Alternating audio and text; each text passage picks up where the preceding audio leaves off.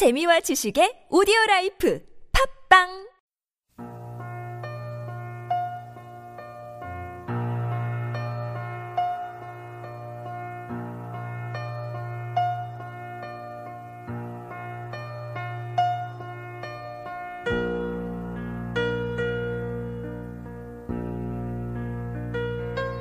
하나일세 팟캐스트 하나일세 오늘의 영성을 진행하고 있는 하나일세 목사입니다. 오늘의 본문 말씀은 요한복음 십삼 장 십육 절에서 십칠 절까지 말씀 알고 행하면 복이 있으리라. 요한복음 십삼 장 십육 절 말씀 내가 진실로 진실로 너희에게 이르노니 종이 상전보다 크지 못하고 보냄을 받은 자가 보낸 자보다 크지 못하니 너희가 이것을 알고 행하면 복이 있으리라.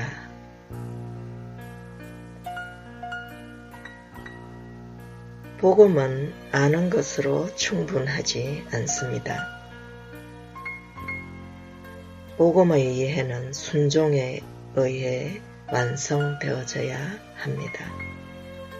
우리의 머리가 이해하며 아는 것과 우리의 마음이 느낀 것을 우리의 손이 하는 것과 우리의 발걸음이 가는 곳이 서로 협력되어야 합니다. 예수님은 사람이 나를 섬기려면 나를 따르라고 말씀하셨습니다. 예수님의 본을 따르지 않는 것은 자기 자신을 그분보다 더욱 높게 여겨 자신의 삶 안에서 자족하며 안주하겠다는 의지를 나타내는 것입니다. 하나님은 그의 종들이 알고 있는 것에 대해 복을 주시지 않습니다. 그들이 아는 것에 대해 행위로 응답할 때 복을 주십니다. 그러므로 그리스도인의 행복은 순종적인 섬김을 통해 오게 됩니다. 예수님은 주여 주여 하는 자들이 천국에 들어가는 것이 아니라 아버지의 뜻을 행하는 자라야 천국에 들어가리라 하셨습니다. 예수님은 의에 주리고 목마른 자는 배부를 것이며 의를 위하여 핍박을 받는 자는 복이 있나니 천국이 저의 것이니라 하셨습니다. 너희가 의를 행하다 고난받고 핍박받을 때 기뻐하고 즐거워하라 하셨습니다. 하늘에서 너희 상이 크다 하셨습니다. 아버지의 뜻은 의이며 의의 임에는 곧 사랑입니다. 하나님의 은은 곧 하나님의 자비와 사랑인 것입니다. 하나님의 은은 세상의 가치와 같지 않으며 그것을 초월합니다. 세상에서는 큰 자가 작은 자의 섬김을 받고 큰 자는 작은 자 위에 군림하며 통제하고 다스립니다. 따라서 큰 자가 되기 위한 경쟁의 원리가 적용됩니다. 그러나 하나님의 은은 큰 자가 작은 자를 섬기며 작은 자의 종이 되어 사랑으로 보살피고 섬기는 사랑과 희생의 섬기는 본이 되는 것입니다. 세상의 언은 죄인은 정죄되고 마땅히 죄값으로 합당한 처벌을 받는 것이 정의이나 하나님의 언은 원수를 사랑하고 죄인을 용서하며 죄인을 긍휼히 여겨 죽어 마땅한 죄인을 살리고 생명으로 인도하며 죄인의 죄값을 대신 치르며 자신이 죽는 것입니다. 이것이 하나님의 의이고 사랑입니다. 하나님의 언은 입에 있지 않고 실행해 있습니다. 예수님은 유대 종교 지도자들에게 위선자들아고 칭하며 부르셨는데 그것은 그들이 율법의 근본인 자비와 사랑의 행함이 없었기 때문이며 보이기 위한 경건에 치중했기 때문입니다.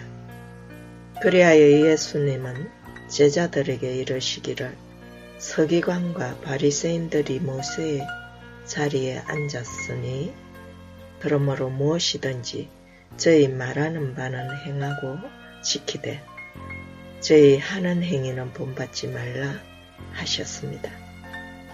저는 말만 하고 행치 아니하며 또 무거운 짐을 묶어 사람의 어깨에 지우되 자기는 이것을 한 손가락으로도 움직이려 하지 아니하며 저희 모든 행위를 사람에게 보이고자 하여 하나니 곧 그 차는 경문을 넓게 하며 옷수를 크게 하고 잔치의 상습과 시장에서 문안받는 것과 사람에게 랍비라 칭함받는 것을 좋아하느니라 하셨습니다.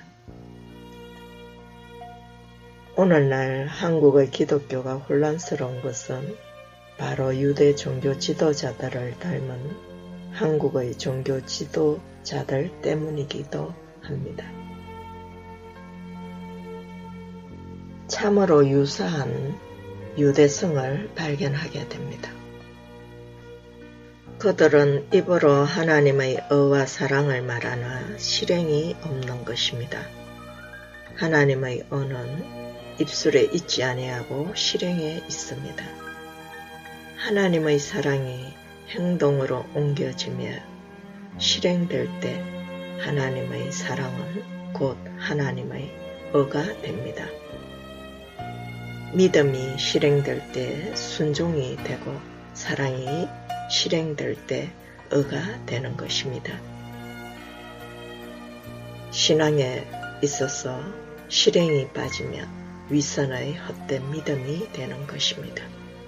오늘날 우리의 위선의 헛된 믿음에 대하여 성령의 음성을 우리들이 깊이 마음으로 들을 수 있기를 바랍니다. 성경이 이르기를 그러므로 너희는 도를 행하는 자가 되고 듣기만 하여 자신을 속이는 자가 되지 말라 하였습니다.